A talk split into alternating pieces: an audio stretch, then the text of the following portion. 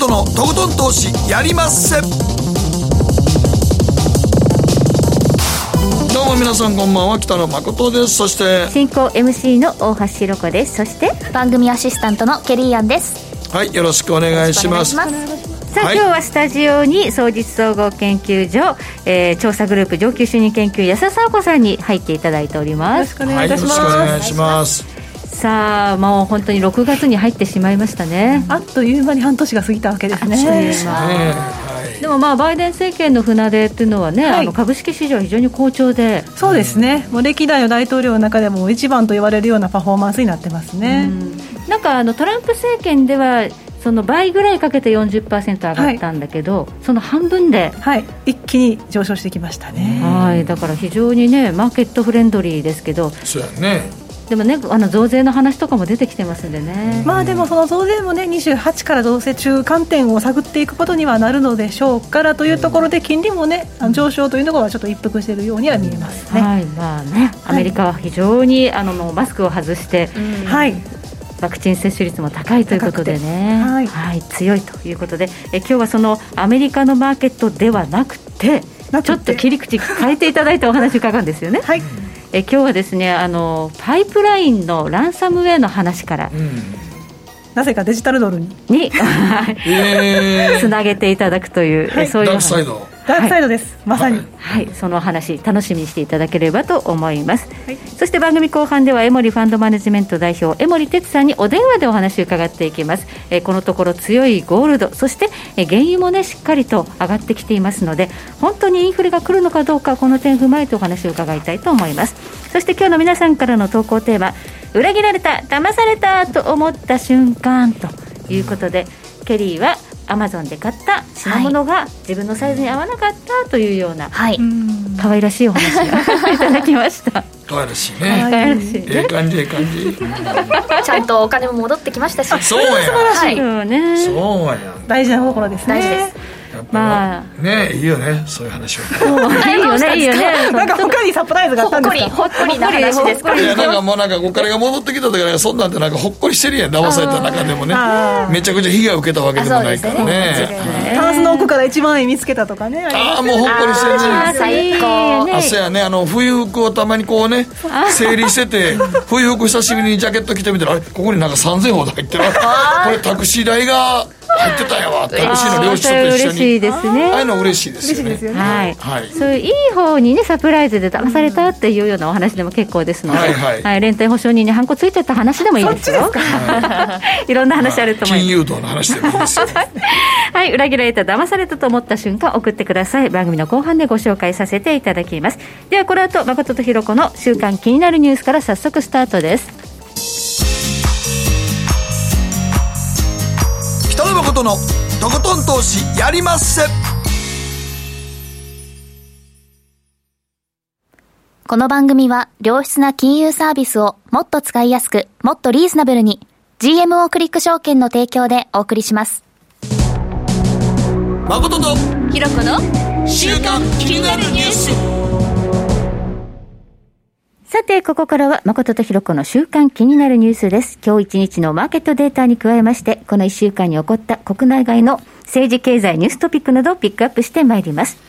まずは今日の日経平均です。今日は131円80銭高、28,946円14銭で取引を終了しました。日経平均、そして日本株のインデックスのチャートを見ると、形はあまり良くないんですが、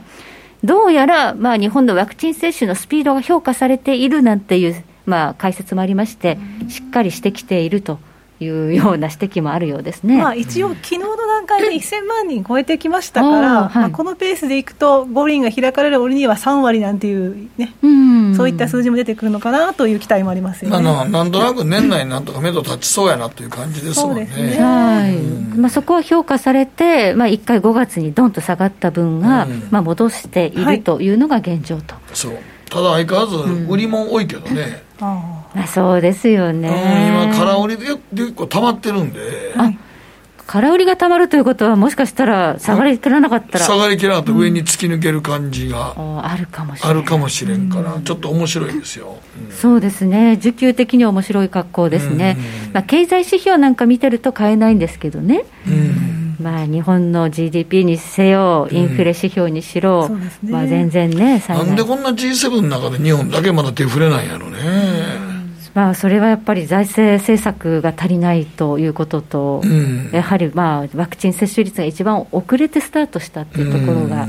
響いちゃってるんだと思うんですが、やっぱりなんか増税しちゃったところからすべては始まっちゃってるんですよね、うん、結局ね。結局なんか消費税増税をもうちょっと待ってたらよかったのになと思うねんけどね。アベノミクスの腰折れになってしまいましたね、というところですね。ねはい、はいそしてアメリカの株式市場です。ニューヨークダウ、昨日は45ドル86セント高、34,575ドル31セントで取引終了しています。現在、ダウ平均4ドル安でスタート、小動きでスタートということで、あまり同意づいていないということですが、このところのアメリカの株式市場は何をもって動いてるんでしょうね。なんか最近また景気敏感にお金が流入しているという話もありますけれどもね、うん、ちょっと雇用統計前に弱気づらいという状況ではありますよね。雇用統計ですね。今週雇用統計ですそうなんですよ。はいはい、一応 ISM の製造業景況指数良かったんですけれども、うん、やっぱり受注残ですとかあのサプライチェーンの途絶というところがね数字を押し上げている部分もありますので、うん、本当に今後景気が急回復していくのかというところではまだちょっと見極めたい部分もありますね。はい。まあ、インフレの指標を見てもやっぱり中古車の部分であったりちょっとね特殊要因なのかな、うん、みたいなね。はい、はい、ありますからじゃあ本物にの景気が回復で、えー、フェドのテーパリングが早いかどうかっていうのはまだ議論が、うんこれから始まるところです、ね、そうですね。あの、フェドに関しましてもです、ね、この議論が始まってから実際に行動を起こすのに、今、半年ぐらいかかる場合もありますので、うん、まあ、そういったところも見極めつつというところですね。これだけあの世間にね、テーパリング、はい、テーパリングって言葉が踊るようになっているのに、意外と金利も株も落ち着いてるっていう状況ですよね、うん、そうですね、うん、やっぱり、まあ、バイデン政権のインフラ計画の落としどころだったりというところを見ていけるんでしょうね。はい、はいえそしてコモディティです。WTI 原油先物価格、昨日は1ドル40セント高の67ドル72セントということで、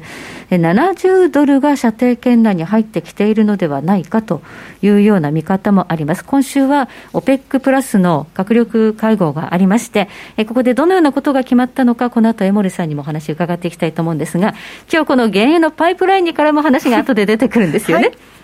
パイプラインをまあ攻撃して、まあ、こう原油を止めちゃうと、アメリカは結構大変なことになると。はいそうですね、45%止められましたからね。はい、そんな事件がありました、その天末について、この後安田さんにお話を伺っていきたいと思います。はい、えそしてゴールドです、ゴールドはえ昨日は30セント安の1905ドルということになりましたが、えゴールドもしっかりと上がってきました、この4月からね、順調に上がってきているという感じなんですが、やはりアメリカの長期金利が上がらなくなったと。そうですね、うん、そこが非常に意識されてますよね、うん、金利が上がらないというのは、ちょっと不思議なんですが、日本勢がいっぱい買ってるみたいな噂もありますね。あれ、日本で買ってるんでしょ、多分、うん。まあ、日本の機関投資家は運用先がないから、そうやね。4月から金利下がってきたんですよね、だから4月からあの新年度の新年度入りとともに やっていうことやから、大体。多分日本の機関投資家さんがアメリカ国債、米国債買ってるんでしょ、やっぱり。っていうような話もあるようですね、うん、まあ、金利が落ち着いてきているので、ゴールドもしっかり上がってきているというのが今の現状、このゴールドにつきましては、後半で江森哲さんにお話を伺っていきたいと思います。うん、ではここで、ケリーのこの1週間に気になったニュースのピックアップです。はい、私の気になるニュースは、仮想通貨マイニング機器大手のカナン、中国の取り締まりに反論というニュースなんですが、え中国政府が、えー、暗号資産のマイニングを取り締まるというふうに表明したことについて中国の大手マイニング機器メーカーのカナンは無差別な取り締まりに反対すると表明しました、じゃあこの無差別な、えー、無差別な取り締まりってどういうことなのかなと記事を見ていきますと、うん、えっと、中国政府の、えー、気候変動対策にこうマイニングで化石燃料を使って発電した電力を使うと確かに影響は出るんですけど、はい、そうではなくてクリーンエネルギーで発電した電力を使用しているマイニングについては取り締まりの対象外とすべきというふうに主張してるんですね。そんなとこ、まあ、どのぐらいあるのかっていうこと。を実際どれぐらいクリーンエネルギーで発電した電力を使用してるかなんて、分かりませんよね。誰が分かんね本当そうですね。誰が分かんねんそれ。言ったもん勝ちみたいになってるような。ん、なんかどう交渉するかってとこで、こういうふうに言ってるんだと思うんですけど、もう交渉の手段がないというか。今ビットコインいくらぐらいなったまた上抜けって書いてますけど、上抜けてきたんですけど。4万ドル上下してますよね。うん、そうですね。まだそんなに上抜けてっていうか、まあ下がってきたところのちょっとちょっと止まってるところだ、はい、まあ400万ちょっとのところへんかな。そうですね。仮想通貨ビットコイン412万ですね、うん、だからまあそんなもんでしょう、はい、ちょっと落ちるとか止まったぐらいでしょう、ね、そうですね、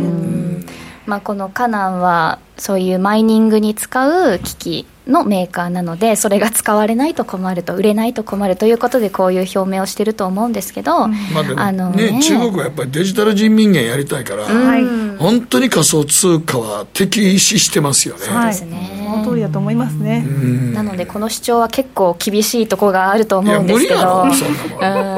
クリーンエネルギーでやってるかって横でお前なんかさね、こうなんか風車回してるとかそんなんやないやんそうですよね直で撮ってますみたいな。直でこの風車回って ソーラーパネルからこれ撮ってますとか分かれへん分かんないですよ、ね、太陽光パネルこんな奥までありますみたいなね。なか難しいですよね。大体そのマイニングコストが安いからマイニングするわけであって、クリーンエネルギーは高いので、絶対にそれはないと思う。ありえないですね。めちゃくちゃ安いエネルギーでやってるはずなので、そしたら化石燃料の寒いとことかね、ちょっと国が違うとことか、そういうとこですよね。そういうとこだと思うんですよね。実際だから掘りすぎたらね停電になったりとかみんながすると、まあ、イランでそういう話があったとかね。ね、そうなんよね。しかもこのカナンはまあ中国の大手のあの企業ですけど、海外に展開を加速していてで例えば自社のビットコインマイニング事業をシンガポールに設立したり、うん、カザフスタンにもマイニング事業を立ち上げる予定とのことでなんかどんどん中国からとりあえず出てシフトしてお仕事なんか仕事場をこう広げてるというかとりあえず中国は、まあ、あのマイニングに関して結構もう NG を出してきてはいるし、うん、仮想通貨に対してもね、否定的ですから。いや多分だから仮想通貨ほんま中国的に言うと、全然認めたくないというか、ですよね、まあ、デジタル人民元というね、そういう構想があるということが一つと、うんはい、あと、まあ、アメリカがどうなっていくのかという点において、ね、まあ、後でもっぺんね、安田さんに詳しく聞きますけど、ね。はい、安田さんがこの後のお話で、まあ、そうやね、だから電気自動車も含めて、あのその電気、どっちみち電気使わなあかんねんけど、その電気、どういうふうに捉えてるかって、すごい僕、いつも思うねんな、うん、なんかみんな、はい、電気自動車ですとか言うてんねんけど、その電気な、どっから来てんのって話やんか、そうですよね、うん、だから電気代、これから上がりますよ、多分。っていうのは、うん、この間、エクソンモービルの株式、株主総会も大波乱で、うんはい、たった0.02%しかエクソンの株を持っていない環境ファンドのアクティビスト、物言う株主が、ものすごいこう圧力をかけて、うん、えー、エクソンモービルの取締役に2人も環境派の人が取締役に就任しちゃったの、えー、そうなんですよね。普通は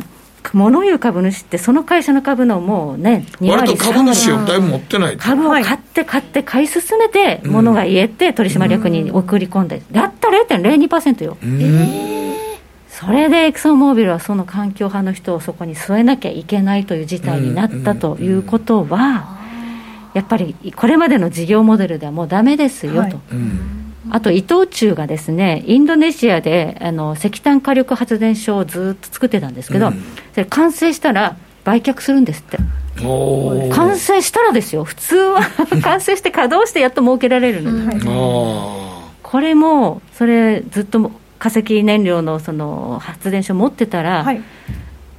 国際基準にそぐわなくなってくるってことですね国際基準に沿わないこともありますけれども、うん、銀行の投資融資ですよね、銀行が融資を得られないという部分がやっぱり出てくるので、うん、そういったところのリスクヘッジが必要になってきてるんではないでしょうかね。なるほどね。そまあなんか目の敵にされてますね。そうですね。だからそうやってせっかくこうね作ってきたところも売らなきゃいけない。でも買う人がいるわけで、結局世界の CO2 排出は減らないんですよね。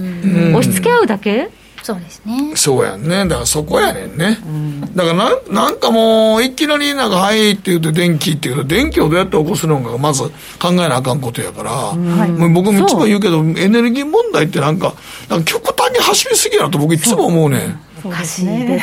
だから、じゃあ、もちろん石炭の、ね、ね、火力電力所の出してる CO2 と、はい、その飛行機飛んでるやつと、はい、どうやってこう、うまいこと配分していかないと、うん、一気にできて、こんなん、じゃあどこで電気起こしてんのって話になるから。いや、そうなんですよ。うん、実際ね、アメリカだって自動車、電気自動車に移し替えるという話ありますけど、だって98%今ガソリン車で、うん、そうやね、2%しか電気自動車走ってないので、それをどう変えていくのかですよね。そうやねんね。うん、はい、ということで、いろいろね、ちょっとこの、いきなり脱炭素っていうのは無理なので、うん、まあ、この弊害が生まれてくると思うんですが、うん、その過程の中でもしかしたら本当にエネルギーコスト上がってインフレになっていくかもしれないと、逆に、はい、逆に僕らにとっては、あまり好ましくないことになるんじゃないかと思うけどな、かもしれませんね。ね、はい、はい、ここまで誠とひろ子の週刊気になるニュースでした。この後コマーシャルを挟みましてマーケットフロントライン今日は安田さんにお話を伺っていきます。北野誠のとことん投資やりまっせやりまっせって英語では？レッツはどうかな？すると川上からどんぶらこどんぶらこどんぶらこって何？桃が流れてくる音だよ。じゃあかぼちゃは？か天ぷらこ天ぷらこかな？鳥は？唐揚げこ唐揚げこパパおやすみ。置いてかないで。頑張るあなたを応援します。GMO クリック証券。エミさん。どうしたの？僕最近考えてしまうんです。毎晩月を見上げるたびに僕の将来はどうなってしまうんだろうって同時に思うんです。この虚しい気持ちに寄り添ってくれる女性がいたら。好きですで、よくない？シンプルにわかりやすく。GMO クリック証券。バカモンお前は周りが見えてないまた怒られちゃったよ。部長の前歯に自分勝手するな。大学生のノリはもう通用しないぞ。はい。ノリをどうにかしないとまずいですね。部長歯にノリついてますよ。もっと楽しくもっと自由に。GMO クリック証券。北野誠のとことん投資やりまっせ。みんな集まる。集まるよマーケットのリアルということで本日はちょっとプログラム一部変更で、先に安田さんに話してもらおうと思っております。はい。今日のテーマは、コロニアルパイプラインのサイバー攻撃、デジタルドルに関連するわけ。はい。という、はい、長いタイトルです ちょっと噛みました、まず最初に、コロニアルパイプラインのサイバー攻撃。はい。はい。そこからお話をさせていただきたいんですけど、うん、はい、そのコロニアルパイプラインのサイバー攻撃の前に、サイバー攻撃はじゃあどうだって話をさせていただきますと、うん、2020年といえば、コロナ禍で、まあ、在宅勤務だったりですとか、もう自宅から何かしら行動することがお仕事したり、買い物したりということで、ネット依存度って高まりましたよねと、い。うところで、やっぱりそのネット犯罪が急増したんですよね。で FBI の傘下にあるサイバー取締部門がありまして、はい、えー、アメリカインターネット犯罪駆除センター、名前だけ聞いたらなんかこう、ね、うん、個人向け、家庭向けみたいに聞こえるんですけど、消費者センターみたい。な感じ、ね、そうそう。そう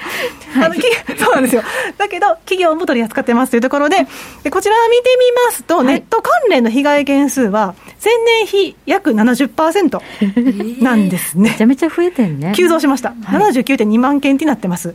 で、7年連続で増加してまして、過去最多を更新したのは3年連続なんですよ。ちなみに伸び率は2002年以降で最大なんで、IT バブルはじけてからの伸び幅になってると。みんなも犯罪もこのネット上でやるようになったのね。そうなんですね、うもう1枚目のチャートを見ていただく通り、右肩上がりですね、右肩上がり、特に件数につきましては、もう本当にもう7割伸びてるんで、どんと増えてるような状況です。このね、マルウェアとランサムウェアって、そのね、犯罪の種類が違うみたいだけど、どう違うそうですね、そのマルウェアとあのランサムウェアって書いているところあるんですけど、うん、マルウェアっていうのはあの、パソコンに不具合を起こすウイルスのことを指すわけですね、はい、コンピューターウイルスのことを指すんですけど、うん、それは総称なんですよ、不具合を起こすコンピューターウイルスの総称があのマルウェアでマルウェア、はいでランサムウェアっていうのはあのメル・ギブソンの「ランサム」って映画が身代金って映画があったように、はい、これ身代金を要求するウイルスのことをこのマルウェアの中のランサムウェアっていうふうに呼ぶんですね。だからその不具合を起こして、でこの不具合を起こすのを、えー、逆転させ、まあ、戻すには、えー、お金を払ってください、そしたらそれを解決、回答するソフトウェアを送りますよっていうことなんですよ。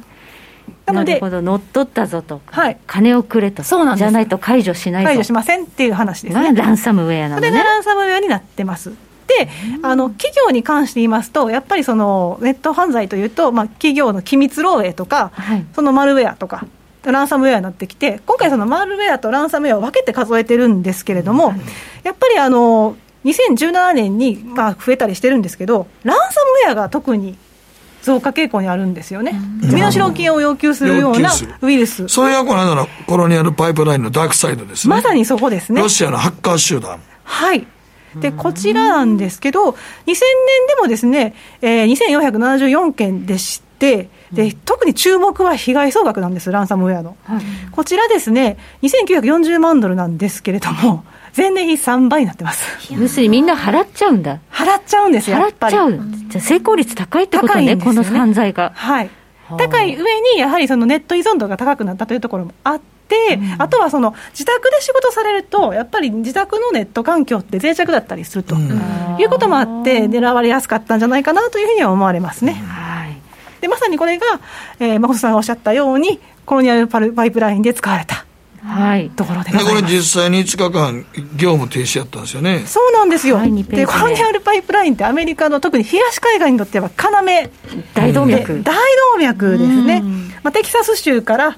東海岸にありますニュージャージーまでずっとつながってまして、まあ、8850キロあるんですけど、はい、1日あたりで約250万バレルなんで、えー、すごいよね、はい、はい、そうなんです。で、まあ、ディーゼルだったりジェット燃料だったりガソリン送ってるわけですよね。アメリカは本当にガソリンで走、ね、動いてる国ですからね。必要なんで、自動車社会ですからね。はい。東海岸のやっぱり45%を占めるというところで、本当、大動脈だったわけですが、はい、ここが狙われたわけですね。はい、で、えー、時系列見ていただきますと、3枚目からあるんですが、はい、そもそも5月6日に、そのハッカー集団、ダークサイドですね、うん、攻撃したということです。でシステムを稼働させまして、まあ、身代金を要求しましたと、はい、でそれまでにも100ギガバイト、これ、動画なら約440時間。もの情報を摂取したということなんです、仕事が早いですね。はい、すごい、すごいです。でも手慣れてますよね。で日、コロニアルパイプラインは7日にこういう事件があったということを発表するわけですね。まあ、止まっちゃってるわけだからね。はい。でですね、8日になりますと、バイデン政権動きます。はい。えー、ホワイトハウスに始まって FBI だったり、国防総省だったり、えー、国土安全保障省だったりというところが対策に出るて、さらに財務省ですとか運輸省、それから商務省なんかと対策チームを設立するんですね。うんで、ここの中には商務省なんかが、えー、テキサス州やニューヨーク州などで燃料輸送に関する緊急措置を発動するなど、規制緩和に動くわけです。まあ、対応しているわけですよね。はい、で、ここで面白いのが、実はですね、13日にダークサイドって、あのウェブサイトが閉鎖されちゃうんですよね、うん、で活動も停止しちゃうんですよ。はい、で、なんでだろうってやったときに、面白いのが、実は5月10日の動きなんです。何かと言いますと、5月10日にまず、FBI がロシアのハッカー集団、ダークサイドの犯行だっていうふうに発表するんですよね。うん、はい、でもう一つは、バイデン大統領の会見がありまして、でバイデンさんの会見では、そのロシアとは証拠はないけれども、ロシアに拠点を置いている、まあ、集団の行為だということを話すわけです。まあ、ダークサイドとは言いませんでしたけど、そういうことですよね。で、もう一つ極めつけなのが、実はですね、同じ日に、はい、えー、NSC、国家安全保障会議のサイバーセキュリティ担当副補佐官、はい、アン・ニューバーガーさんという方がいらっしゃるんですが、この方が会見していて、うん、この方の会見が非常に的を得た話なんで、面白いんですよ。うん。はい、どんな話かと言いますと、うん。FBI はなんと2020年の10月からダークサイドの捜査を行っていたっていうんですね、はい、5ページ目ですね。はい。はい、5ページ目です、はい、でしかもその今、ランサムウェアが台頭しているので、うん、明らかに政府の関与必要ですっていうふうにアピールするわけですよ。うん、はい、で、ランサムウェアに立ち向かうにはどうすればいいんですかっていうところでは、彼らのインフラを遮断するっていうんですね。うん、はい、でさらに身代金の支払いに使用されがちな仮想通貨、これ、バーチャルカレンシーっておっしゃってたんで、このまま仮想通貨って言ってますけど、はい、この悪用に立ち向かうべく、金融活動作業部会、えー、これはあの、まあ、ネロンなんかやってる国際組織なんですが、うん、そういうところの基準策定を進めていくって言ってるわけですよね。うん。でここの注目がその10日にこういうことを言っていて13日に何が起こったかっていうと、ダークサイドのサイトが閉鎖されて、はい。活動停止が分かってなおかつ、はい。あの彼らのデジタルウォレットですよね、はい。ビットコインなんかを入れてる口座、はい。ここの口座がゼロになってたんですよ。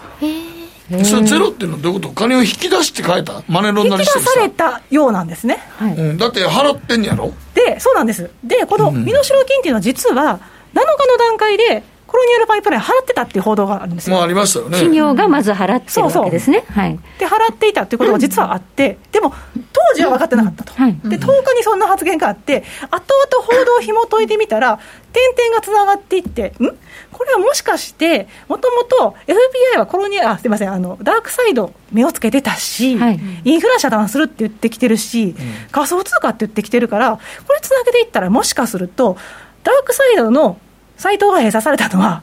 政府？アメリカのアメリカ？政府がやった？やったのでは？とか、インフラが遮断されたのもそうかとか、何よりやっぱり、75ビットコイン、約440万ドル相当、はい。コロニアで払ったって言ってるんですけど、はい。それも綺麗になくなってて、それを考えたら、えアメリカ政府、もしかして差し押さえたっていう連想が働いちゃいますよね。どうなんやろね。そこはアメリカ言ってないの？いやもうそちらはもうはっきり言ってはいないんですが、報道ではそうかもしれないですねというふうに伝わっています。じゃあ、アメリカが動いて、はい彼らを、まあ、ちょっと相え当作戦をしたみたいなね。なるほどね。はい。ちょっと憶測に過ぎない。の可能性があるんですね。はい、その可能性はあるのかなというふうに言われています。はいで理由は3つありまして、え6枚目なんですけど、1つはまあ経済安全保障の観点ですよね、んまあ、インフラ操業停止されちゃったりしますと、今回の東海岸45%のじゅ、えー、と供給は止まるしと。さらに言うと、データ摂取ですとか、機密情報漏洩の問題があると、アメリカの企業は守れませんということになります。あとはそのハッカー集団への警告で、アメリカを怒らせるとこういうことになりますよっていう、ある意味見せしめでありますよね。たった1週間でウォレットが空になっていると。これ一部ではもしかしたら8日か9日にもう差し押さえたかもしれないというふうには言われてて、そうするともっと早くなるんで、はい。っていうことになります。で、もう一つは、これ金融業界からの観点なんですけど、これデジタルドルを導入する前に、ちょっと梅雨払いしてるんじゃないかっていう話がありますと。つまり、デジタルドルを導入することによって、同じような犯罪が起こって使われると困るわけじゃないですか。あ、そうですね。安全はい性を担保しなければならないということを考えると、そういう意味でももしかしたら犯罪集団への警告だったかもしれないというふうな言われ方がされてます。なるほど。デジタルドルですね。デジタルドドルですね。デジタル人民元の方がなんかものすごくこう早く動いてる印象ですけど、ドルはどうなんですか？それが最近、風向きが変わってきてるなというのがありまして、えええーパウエル FRB 議長の発言を見ていると、はいどちらかというと、導入の方向に向かっているように見えます。おと言いますのが、2020年の10月の段階では、まあ、アメリカにとってはまあ一番に行うより正しく行うことが重要とか、要は安全性のことを話してたりとか、はいメリットやデメリットとかのセキュリティリスクを評価しますっていうぐらいだったんですよ。はいそれが最近になってみると、決済システムの効率化や、金融の包摂化に利点あり、つまりそのアメリカって、あのアメリカ世帯の5%は銀行口座を持ってないんで、持ってないのね。はい。そういう方たちに役立つような決済システムを提供できるとか、はいい、ろんな所得層にあらゆる金融商品を提供できるとか、はい。そういうところで利点があるって言い始められたんですね。なので、こういった発言を見てますと、あちょっとやる気に傾いてるのかなっていうのもありますし、はいその話をした時の境でなんかでも、そもそもそのボストン地区連銀とマサチューセッツ工科大学と研究を進めてるって話も具体的に出てきてるわけですね。はい。でとそういったところに加えて、極めつけがこの5月の20日で、今年の夏にその、えーメリットやリスクなんかを、技術面なんかの研究成果を報告しますというふうに話をしてでいます夏。には中央銀行としてのスタンスが出てくる出てくるというう可能性がありますね。はい。ということに考えると、はいそのデジタルプラットフォームに何かがあってはいけないわけですよね。はい。そういうところで、えーでバイデン政権としては行動を起こしたの起こしたのではないかというふうに考えられますと。はい。では、そのバイデン政権の財務省としてはどういう見方なのか。トランプ政権の時は、ムニューシンさんがですね、うん。あのえ近い将来、デジタルドルって発行されないよみたいな話してたんですよ。だから割とその慎重かなと思ってたんですけど、財務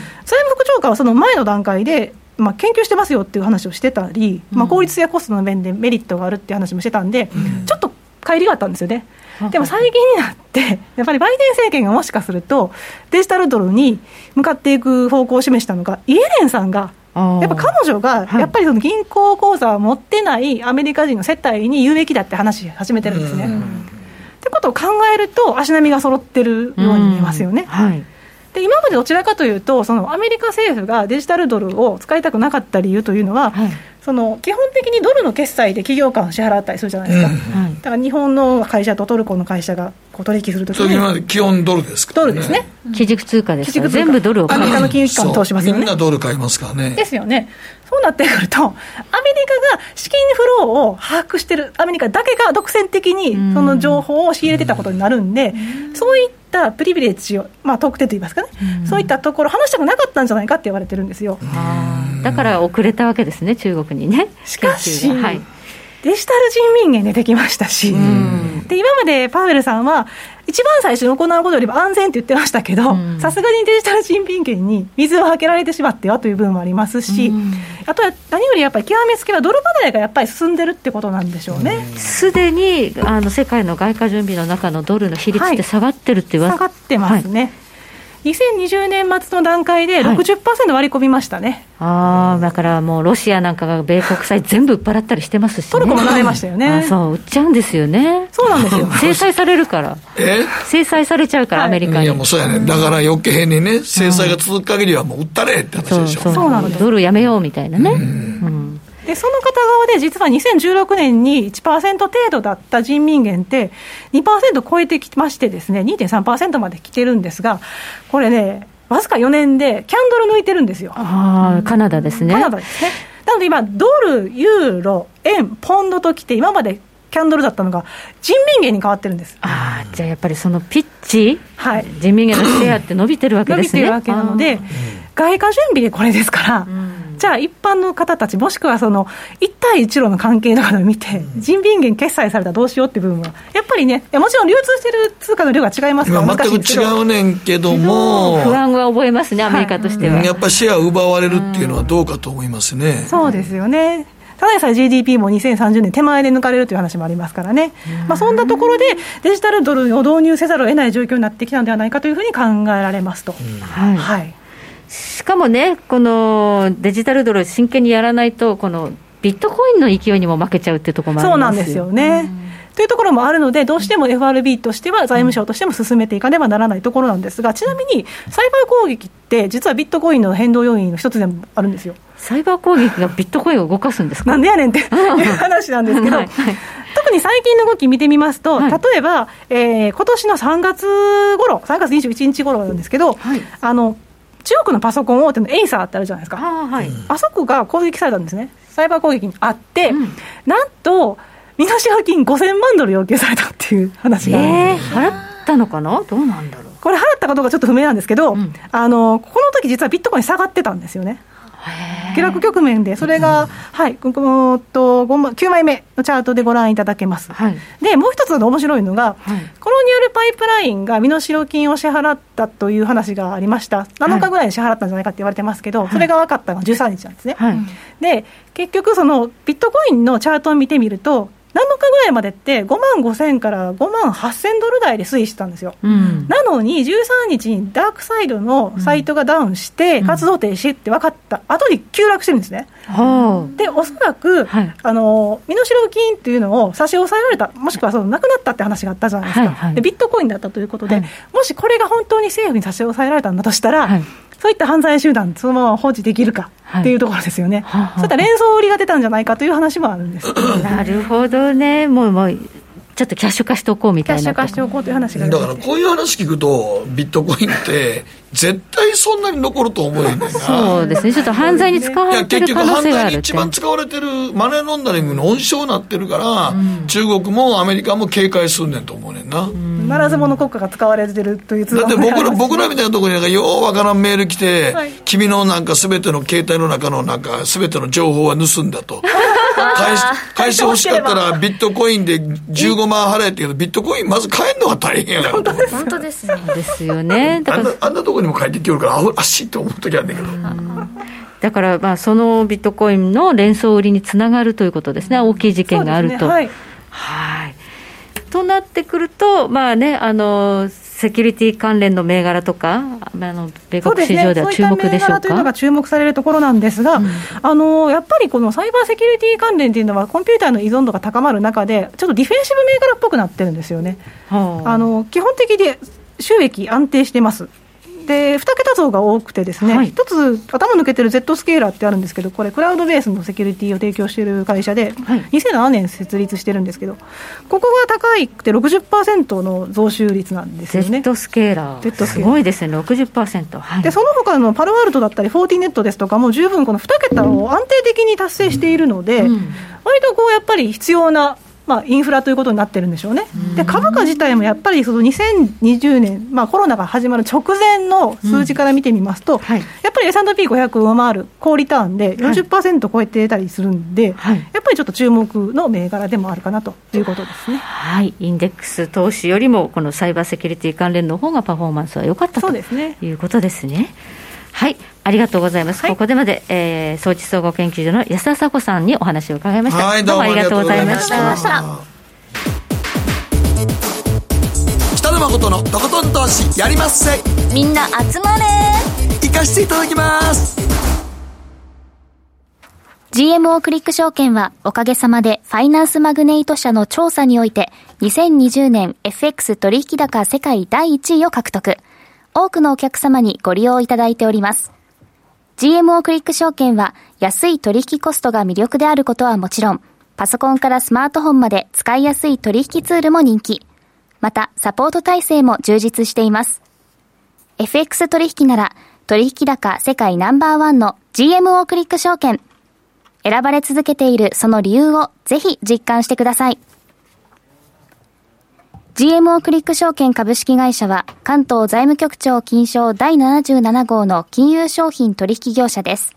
当社取扱いの金融商品のお取引にあたっては価格変動などの理由により投資元本を超える損失が発生することがあります。お取引をする際は当社のホームページや契約締結前交付書面にて手数料などの諸経費及びリスクについて十分ご確認ください。北野誠のとことん投資やりまっせ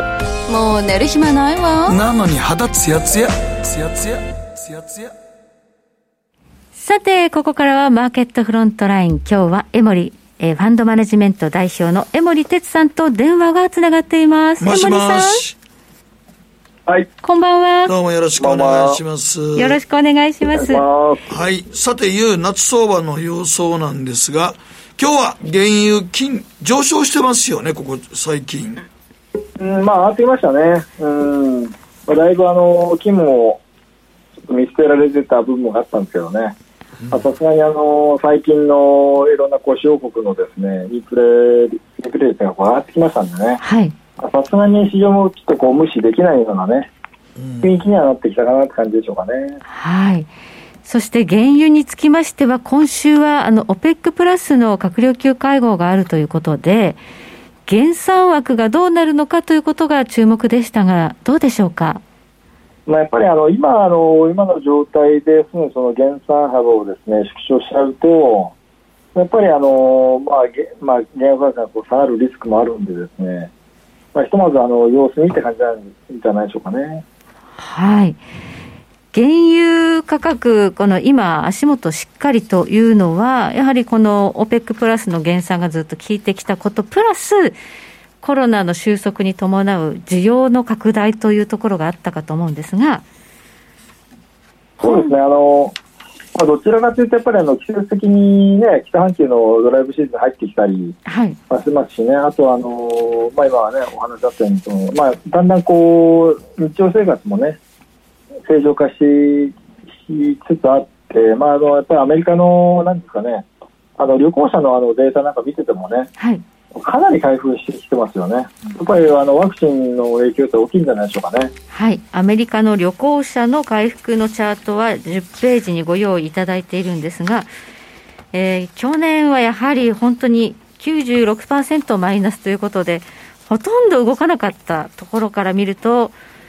まあ、今、マイナス26%のところまで戻ってきているチャートがありますが、まあ、相当、国内でも動きがあるようですね、アメリカね。そうですね、でこれであの、ね、あの国と国の間のね、あの行き来ができるようになっちゃうと、これはもう本当大変ですよね、本当に一気に戻ってきますんでね。はい、はい、そうすると、その飛行機が飛ぶようになって、ジェット燃料というのも相当戻ってきているという見方でいいでしょうか、うん、あのジェット燃料のその需要自体は、その全体から見ると、そんな大きくないんですよね。まあ、アメリカの需要から見れば、そのなんだろう、全体の、どうですかね、まあ、大体多分8、9%ぐらいなんですよね。ああ、そんなになので、ね、まあ、それがあの、もう変な話、倍増になったって、もう知れてるんですよ。ただやっぱりあの、そういうふうになると、そういう方向に行くっていう、そのなんていうんですかね、その雰囲気とかね、そういうのはやっぱり大事で、はい。まあ、そういうふうになっていくっていうふうに見えてくると、なんとなくこう戻っていくのかなっていう形でですね、はい。需要が増えるのかなというイメージはやっぱり、まあ、持つもんですね、皆さんね。はい。あとアメリカはあの自動車社会ということで、ちょうど今の時期、ガソリン車のドライブシーズンって言われてますね。まあ、そうですね、5月の、まあ、今年でいうと、えっ、ー、と、20何日でしたっけね、31か。はい。まあ、ここはメモリアルデーでね、まあ、それであの、まあ、一応こう、ドライブシーズン入ってきて、まあ、いわゆるそのガソリンの重機に入ると、はい、いうことなんですけどね、まあ、これからあの、まあ、大体そうですね、まあ、2、3か月ぐらいですかね。まあ、これがあのポイントになるんですけどね、まあ、大体もシーズン ID から言うと、まあ、この6月、7月がやっぱり非常に重要で、ここで上がらないようだと、まあ、よっぽど原油市場は弱いって話になっちゃうんですけどね。うん、今年の場合はでも上がっていきそうですよね、なんか。まあ、ただあの、やっぱりこう、アメリカのシェールオイルなんかはね、ちょっとこう、どうしたらいいのかみたいなね、まあ、ただまあ生産量はね、やっぱり増えてこない状況ではあるんですよね。まあ、これあの、バイデン政権の政策もあってですね、まあ、新規にそのシェールオイルをどんどんこう増やすという状況ではないので、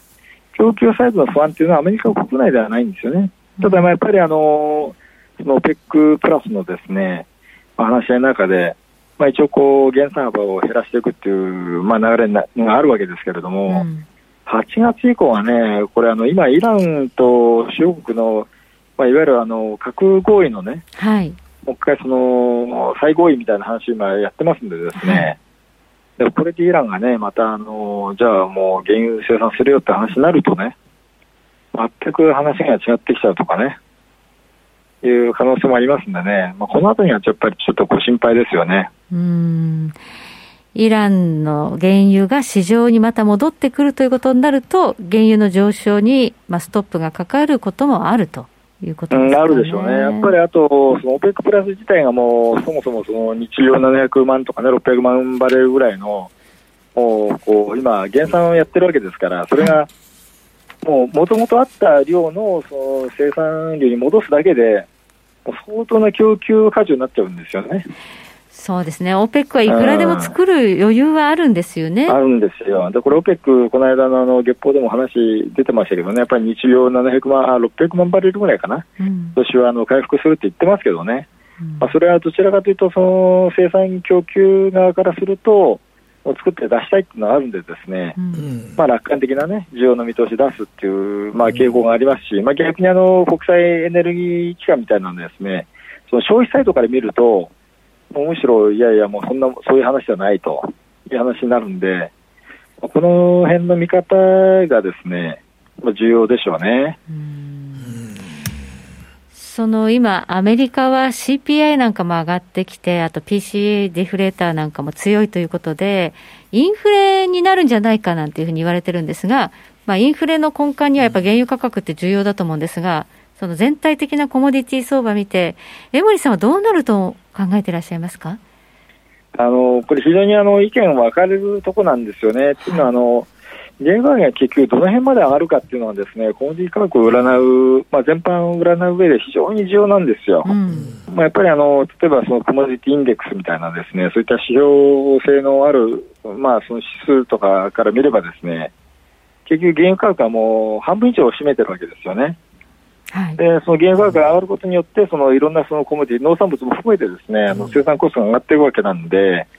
もうそもそもやっぱり原油価格が上がるかどうかっていうのは、やっぱり根本的な問題になってくるわけですよ。はい、でやっぱり以前と違って、その原油価格が本当に上がるのかって言われると、結構クエスチョンなんですよね。クエスチョンですか？うん、うん、そのじゃあ80ドル以上いけばですね、じゃあ、いいのかとかですね、じゃあ需要がその本当にそこまで戻るのかとかですね、うん、あと生産者サイドもやっぱりそのそこまで戻ることも実はね、結構怖いんですよね。あそうなんですね、うん、その持続性があるのかどうかっていうところも彼ら見ますんでね、はいえー、やっぱり高いところでそのとどまることが彼らとしてはそのいいんですけれども、過去そうなってないわけじゃないですか。まあ、急落、暴落を繰り返しますよね、原油市場って。ね。まあ、例えば2008年のその147ドルまでね、WTA ゲームが上がった後っていうのは、しかも32ドルまで下がってますからね。はい、そうですね。うん。だからそういうその、それ自体がそういう意味があるかどうかは別にしてですね、平均的にやっぱり行くことってやっぱなかなかないんですよね。だから、ね、アメリカ国内でもね、シェールの生産自体、今、ほぼほぼもそんなに増産する体制になってないわけでしょ？全くないですよね。これ今、1日あたりですね、1100万バレルでずっとほぼね、毎週同じ水準なんですよ。あだからもう、まあ、バイデン政権の方向性もあるから、そんなにっていくとこもあるんでしょうね。やっぱりバイデン政権はね、もうご案内の通り、もうクリーンエネルギー、もう原油はだめだと、いらないと、はいはいはい、いう政策なんで、これ、あの新規でですね、このまあ、原油生産をですねシェーロールをこう投資するっていうインセンティブで全くないんですよね。これ自体は確かにその原油の供給量を抑えるっていう効果あるんですけれども、まあ、一方でやっぱりアメリカも、まあ、そうなんですけど、やっぱりその原油が高いことによるその生活コストの上昇とかですね、まあ、そういったところを考えると、あんまりやっぱりこう原油価格が高くない方がいいわけですよね。だからそのことを考えると、なかなかこう上がりづらいんだろうなっていうね、ところもあるので、まあ、コモディ価格全般がですね、じゃあその、まあ、言われてるようなその JP モルガンなんかがですね言ってるようなですねスーパーサイクルみたいなね、はいはい、話になるのかって言われると、それはね、結構違うかなって感じがしますね。なるほど、うん、結構コモディティのプロの人に聞けば聞くほど、スーパーサイクルっていうのはまだ早いよっていうふうに言うんですよね。うん、そうなんでもね、やっぱりあのいろんなコモディ見てると、うん、その生産コストからすると、今ね、あのまあ、ゴールドもカッパーもそうなんですけどね、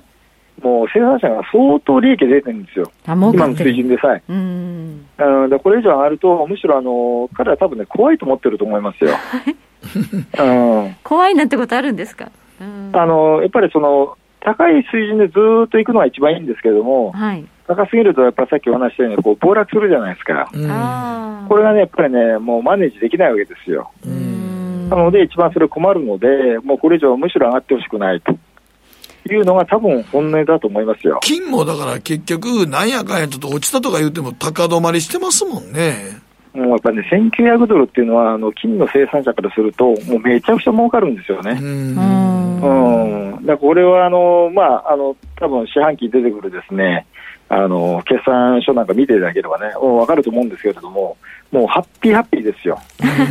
もうこれ以上に高くなってほしくない、もうこの水準でずっといてほしいっていうぐらいですよね。なるほど。みんな、あの、投機筋とかわーっと入ってきて、暴騰して暴落すると、まあ、経営上いろいろこう大変なわけですね。そうでしょうね。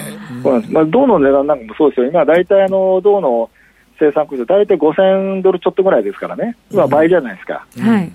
もう十分ですよ。こんないい時ないですね。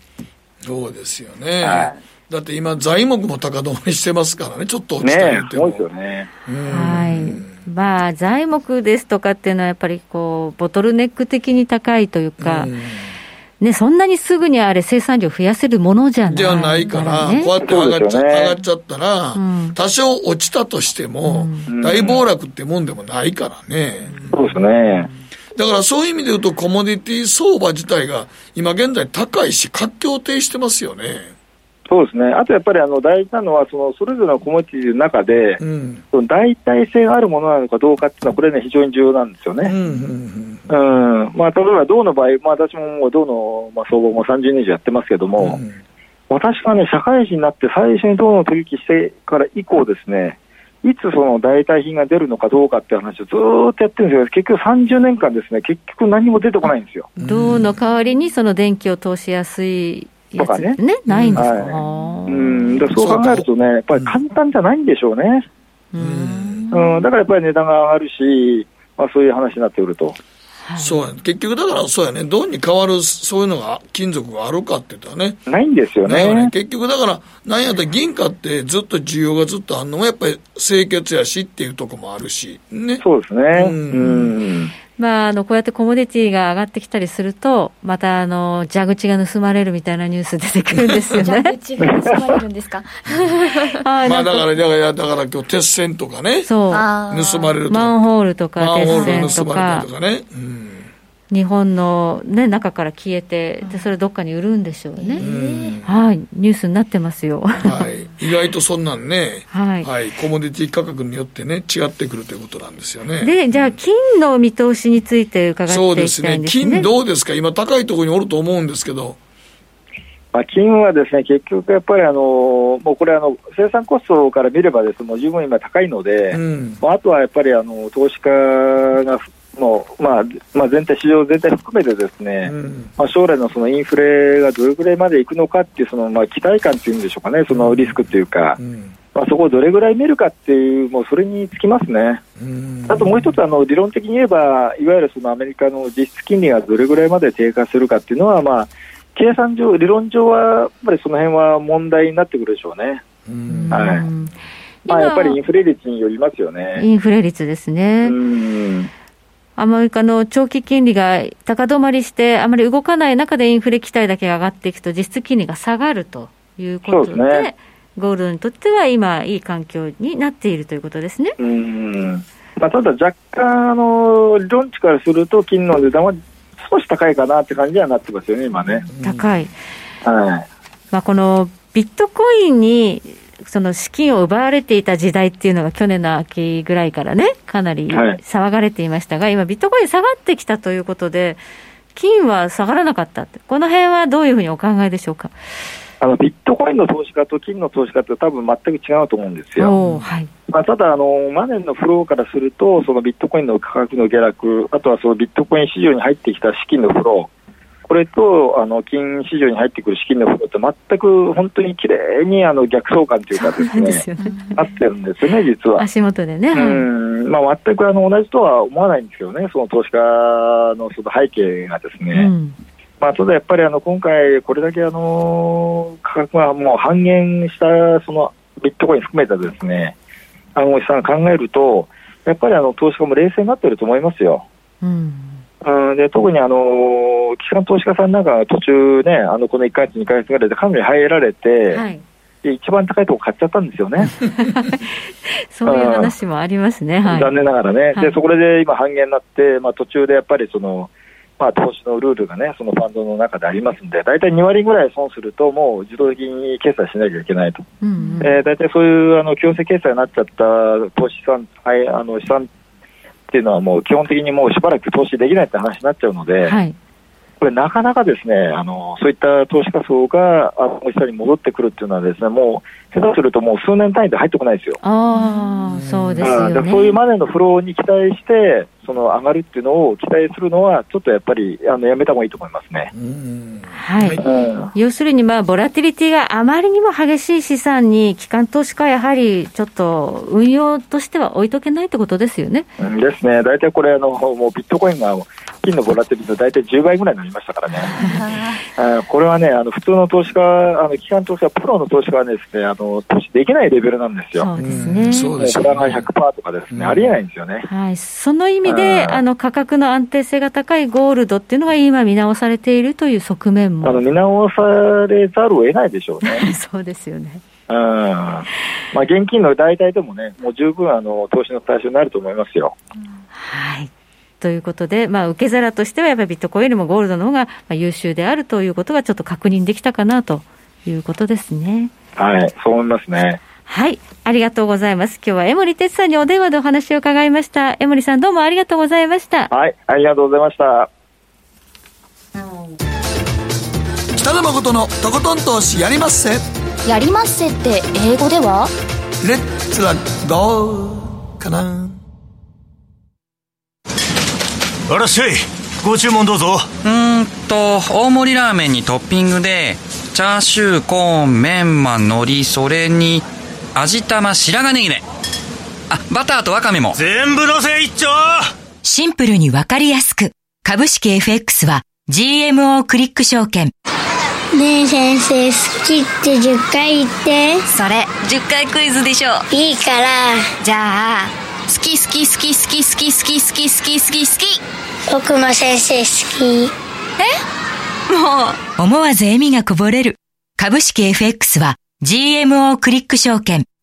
すると川上からどんぶらこどんぶらこどんぶらこって何？桃が流れてくる音だよじゃあかぼちゃは？か天ぷらこ天ぷらこかな鳥は？唐揚げこ唐揚げこパパおやすみ置いてかないで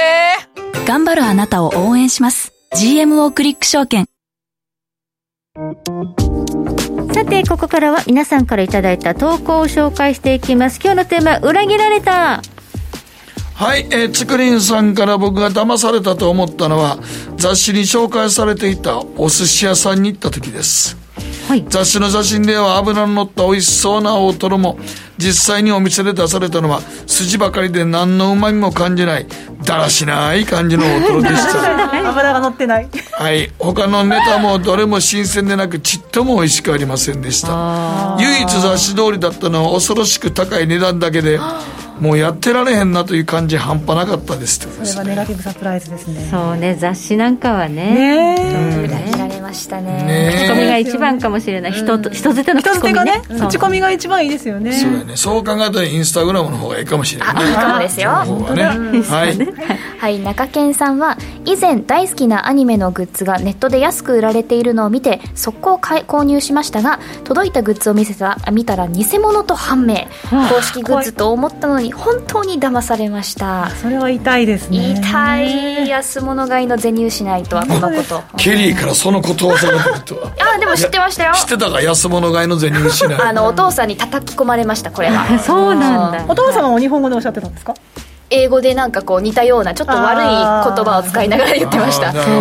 スラングをスラングで言ってました。ここでは言えない言葉です。ものをちゃんと見極める目を持てってことですね,、ねはい、続いてはペンネーム抹茶わらびもちさんです。単身赴任先から久しぶりに帰ると幼稚園の娘が疲れている私に遊んでとか動物園に行こうと言います私が無理言うなと言うと泣くので仕方なく言うことを聞きました。しばらくして嘘泣きと気がつきましたがまあいいかとあや、ま、甘やかしてしまいましたという。ほのぼの。ですねなんかほのぼのすんなほのぼのですね。女優ですね。女優そうね女優よね。女の子はねちっちゃい時から女優やな。将来有望。なんで男の子はちっちゃい時から嘘ついたら目を泳ぐねやろな。わかりやすいんやね男の人。不思議ですね。はい、はい、時計の針は23時27分回っています。北野誠のとことん投資やりまっせこの番組は良質な金融サービスをもっと使いやすく、もっとリーズナブルに GMO クリック証券の提供でお送りしました。はい、今現在どうなんですか？はい、今マーケットは、えー、ゴールドがちょっと強含みかな、それとアメリカの市場、ナスダック28ポイント高、あ、ダウ平均113ドル高、ちょっと強含んできましたね。はい。さあ今週来週の注目スケジュール、まあ、週末は雇用統計ということなんですがなんかやっぱ気候変動のネタはちょっと無視できないのかな？いやちょっとここ無視できないのもありますし、うん、いわゆる化石燃料系の企業がまあ再生可能エネルギーにシフトするにあたっての資金調達のつなぎどうするんだっていう問題も解決してほしいので例えば移行債っていうね、はい、その移行する分の資金調達させてくださいっていうようなお金をね調達できるようなシステムを作らないといけないなと思うので、はい、そういったところも議論していただきたいなと思います、はい、急に資金調達できなくなったらもう、ね、本当そうなんですよ。大変なことになっちゃいますからね。ということで、まあ、こういった気候変動関連のニュースにも注目しておいてください。え今日は安田沙子さんそして後輩森哲さんにお話を伺いました。どうもありがとうございました。ありがとうございました。はいどうも。じゃあ皆さんまた来週